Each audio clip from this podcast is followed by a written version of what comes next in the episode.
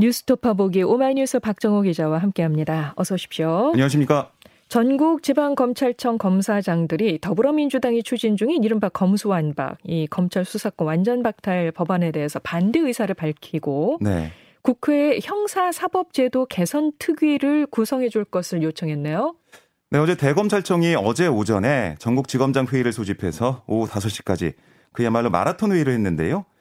일선청을 지휘하는 지검장들은 2021년 1월 형사사법제도 개편 이후에 범죄를 발견하고도 제대로 처벌할 수 없고 진실규명과 사건 처리의 지연으로 국민들이 혼란과 불편을 겪는 그 문제점들을 절감하고 있다. 이렇게 주장을 했습니다. 그러면서 이런 문제점조차 해결되지 못한 상황에서 국민적 공감대와 이 절차적 정당성을 갖추지 않고 충분한 논의나 구체적 대안도 없이 이 검찰의 수사 기능을 폐지하는 법안이 좀 성급하게 추진된다면 어, 그로 인해 피해는 국민들께 돌아갈 거다 이런 주장을 했는데요. 네. 아, 그러면서 국민을 위해 국회에서 가칭 형사사법제도 개선 특위 이걸 만들자. 그러니까 여기서 어떤 방안이 제일 좋은지 또 국민들께 도움이 되는지 논의해 보자 이런 얘기를 했어요. 그러니까 넘쳐놓고 네. 이 특위를 구성해서 다시 논의를 좀 그렇습니다. 이제부터 시작해보자 뭐 이런 얘기. 민주당량에서 법안 처리하지 말라 뭐 이렇게 요구를 얘기네요. 한 셈인데요. 네네. 김호수 검찰총장은 직에 연연하지 않겠다 이렇게 말을 하기도 했습니다. 그러니까 이 어떻게 보면은 지금 비판 여론도 있는 게 아니 다 같은 공무원인데 왜 검찰 이 뭐 지검장을 포함한 검사들은 집단 반발하냐? 공무원이 이런 건 문제가 있는 거 아니야? 이런 지적도 있거든요. 예. 거기에 대해서는 이 죄송하지만 절차와 내용의 문제를 국민께 알릴 시점이 됐다. 이렇게 설명을 했어요. 하지만 이 검찰에서 얘기하고 있는 국민들을 위한 검찰의 공정성 또 국민의 신뢰 회복 방안 이 문제는 어제 회의에서는 크게 논의되지 않은 것으로 전해지고 있습니다. 이 검수완박 얘기가 나온 지가 상당히 오래했는데, 그렇습니다. 예. 어쨌든 지금 여야 간에 긴 전운이 고조되고 있는 모습입니다. 국민의힘은 반대 입장을 분명히 하고 있죠. 네, 어떤 논리냐면 이재명 전 경기지사와 배우자 김혜경 씨 비리 의혹 이걸 뭐 검찰이 수사하려고 하니까 이걸 막기 위한 거다. 이런 주장을 펼치고 있습니다. 예. 법사위 소속 국민의힘 의원들이 성명을 냈는데 뭐라고 했냐면 민주당이 주장하는 검수완박 이건 이재명 비리 방탄법이다. 그러니까 민심과 맞서겠다는 대국민 선전포고다. 이렇게 주장을 했어요. 그러니까 국민의힘은 지난해 이 언론중재법이 국민 반대 여론에 좀 부딪혀서 국회 통과가 자초가 됐잖아요. 그걸 뭐 상기를 하면서 대국민 여론전에도 이 검찰 수사권 관련해서 좀 힘을 쓰겠다 이런 계획인데요. 의석 구조상 민주당에 밀릴 수밖에 없습니다. 사실은 근데. 네. 그래서 부당성을 국민들에게 적극적으로 알리겠다 이런 얘기인데요. 하지만 민주당이 끝내 입법 강행에 나설 경우 본회의에서는 사실 막을 수 있는 방법이 없습니다. 예. 그래서 필리버스터 이런 얘기를 좀 하고 있는데 음. 문재인 정권의 실세대에 대한 수사 방해 의도와 대선 패배 결과에 대한 불복 이게 담겨 있다 이런 주장으로 총력 저지, 여론전 이걸 좀 예상하고 있는 그런 국민의 힘입니다. 예, 민주당은 어떤 입장을 보이고 있는지 국회 과반 의석이잖아요. 네, 그렇습니다. 예, 오늘 오후 의원총회 연다면서요. 그러니까 지금 문재인 정부 임기 내에 검찰개혁 입법을 두고 사실 두 가지가 있었어요. 강행론, 신중론. 근데 지금 상황을 보면 강행 쪽으로 기우는 모습이에요. 음. 그러니까 이 문제는 선거의 유불리로 판단할 사안이 아니다 이렇게 얘기를 했거든요. 신중론은 이제 선거를 앞두고 그렇습니다. 있으니까 지금 네. 좀 신중하게 차근차근 가자. 우리가 불리해질 수 있다 이런 우려군요. 네, 지방선거 앞두고 역풍 불 수 있다 뭐 이런 건데 네. 이 당내 온건파들의 주장을 윤호중 비대위원장이 일축을 하고 있습니다. 예. 입법 강행 의지 보인 게 아니냐 이런 얘기가 나오고 있고 특히 아울러 이 검찰 조직의 연쇄 집단 반발 이게 오히려 당내 검수한박 주장을 자극하고 있다. 음. 임기 말에 여당과 검찰의 정면 충돌 양상 뭐 사실은 보이고 있는데 윤우중 위원장은 검찰은 사회 정의를 지키는 곳이지 정치 얘기를 하는 곳이 아니다. 검찰이 도를 넘는 그런 정치 개입을 중단해야 된다. 이렇게 직격을 했습니다. 그리고 뭐 강경파로 불리고 있는 김용민 의원도 페이스북에 뭐라고 썼냐면 검찰총장이 결기를 보여줄 것은 윤석열 당선인의 눈치를 보지 않고 도이치모터스 주가 조작 사건 그리고 한동훈 검사 사건을 철저하게 수사하는 거다. 그러니까 그런 수사는 못하면서 수사권이 필요하다는 거냐 이렇게 반문하기도 했습니다. 네. 뭐 이미 한 차례 의총이 진행됐었죠. 그래서 원내 지도부와 당내 여러 그룹 간의 간담회도 있었고 그런 만큼 오늘 오후에 열리는 의총 검수한박 강행 처리 여부를 가를 결정적인 분수령이 될 것으로 보이는 상황입니다. 예, 여야 갈등이 고조될 것 같은데요. 자, 이런 가운데 권성동 원내대표가 취임 인사를 했죠. 네. 박홍근 원내대표를 찾았는데 분위기 어떻습니까? 두 원내대표가 약속이 난 것처럼 악수하면서 서로 90도로 허리를 굽혀 이른바 폴더 인사를 했습니다. 어허, 네. 뭐 화기애애한 분위기로 시작을 했는데 뭐 얘기를 나누면서 신경전도 좀 보였어요. 박 원내 대표는 이 권성동 대표의 지혜와 경륜을 바탕 삼아 원활하게 일하고 생산적인 뭐 그런 국민께 신뢰를 주는 국회를 만들기 위해 노력하겠다 이렇게 얘기를 했고요. 이에 권 원내 대표는 여의도의 여당은 민주당이다. 우리는 소수 야당이다.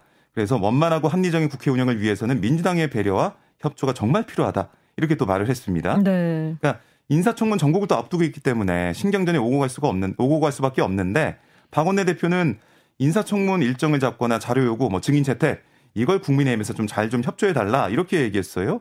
그러자 권원내 대표는 아니 기준을 넘어선 과도한 자료나 증인 요구 이게 오히려 인사청문회가 검증을 넘어선 것으로 오해를 살 여지가 있다. 그러니까 민주당이 과거 여당 시절에 했던 기준 그대로만 적용하면 저희도 적극 협조하겠다. 이렇게 좀 꼬집는 얘기를 했습니다. 네.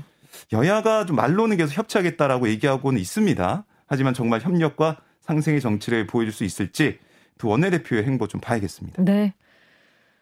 국민의당 이태규 의원이 인수위원회에서 돌연 자진 사퇴하면서 인수위 내부 갈등이 표면으로 드러나는 양상입니다. 네, 이 의원이 어제 오후 갑자기 오늘부로 인수위원직에서 사퇴한다 이런 문자를 기자들에게 보냈는데요. 예. 이게 뭐 주변에서도 전혀 예상하지 못한 깜짝 발표였다라고 전해지고 있습니다. 네. 궁금한 게 사퇴 이유잖아요. 그렇죠. 왜 사퇴했을까? 먼저 이 의원이 안철수 인수위원장의 측근이잖아요. 이번에 뭐 윤석열 당시 대선 후보와 함께 공동정부 선언할 때 단일화 선언할 때도 장재현 비서실장과 논의하는 실무협의하는 그런 어, 창구였어요. 네. 그런데 이번에 1차 내각 인선에 대한 안철수 위원장의 불편한 심기가 간접적으로 최측근 이태규 의원에게 좀 표출된 게 아니냐 이런 관측이 먼저 나왔고요. 네. 이 의원의 진로를 둘러싼 내부 조정 실패가 거론되기도 했습니다.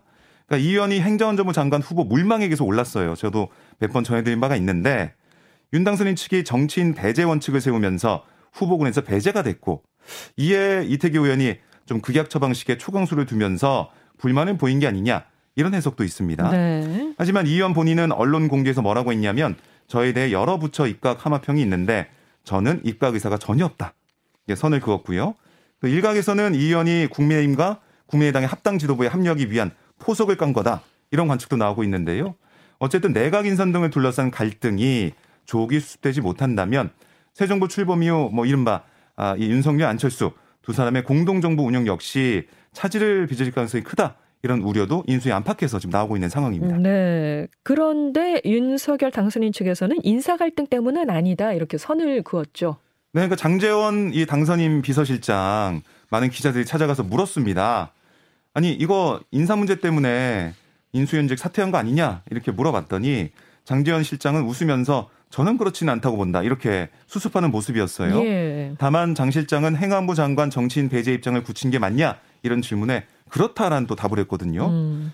그러면 뭐 이태규 의원은 입각을 못한다 이런 얘기인데 장 실장은 뭐라고 했냐면 이태규 의원이 행안부 장관은 아니더라도 다른 자리에 검토가 되냐 이런 질문에도 생각해 보자 대화를 나누고 있다. 이게 또 말을 또 아꼈습니다. 네. 결국 뭐 인선 문제가 핵심이 아니냐 이런 얘기가 점점 뭐 커지고 있는데 윤석열 당선이나 2차 내각 인선 이 상황이 좀 영향을 줄지 안철수 위원장은 어떤 입장을 내놓을지 좀 지켜봐야겠습니다. 알겠습니다. 이런 상황에서 임기 종료를 한 달가량 앞둔 문재인 대통령이 윤석열 당선인의 각을 세우는 듯한 메시지를 내놨네요.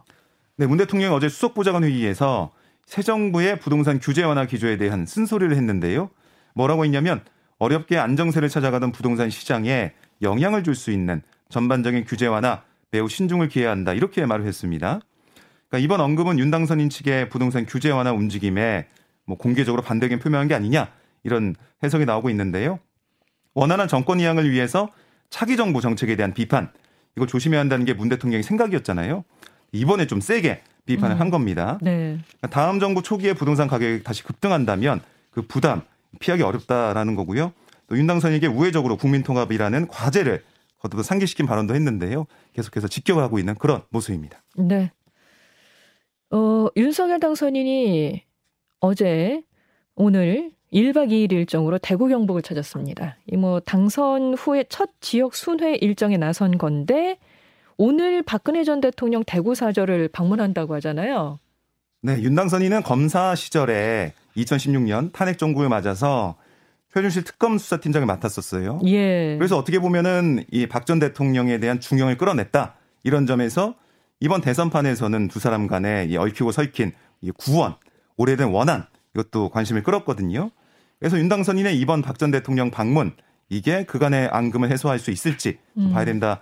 좀 어떻게 좀 해석할지 좀 봐야 될 것 같은데 네네. 네. 오늘 이 만남 자리에 유영아 변호사가 올지도 좀 궁금해요. 그러니까요. 유영아 대구, 변호사를 예. 지지한다는 그 입장을 또 박근혜 전 대통령이 일단 표명을 했잖아요. 네, 후원회장을 맡고 있습니다. 예. 그래서 이게 어떤 영향을 좀 줄지 지금 홍준표 의원이 대구시장 이 후보로 출마를 해가지고 여론조사 1을 달리고 있는데 네. 오늘 윤심이 어떻게 될지 좀 지켜봐야겠습니다. 그렇군요. 알겠습니다. 지금까지 오마이뉴스 박정우 기자 고맙습니다. 고맙습니다.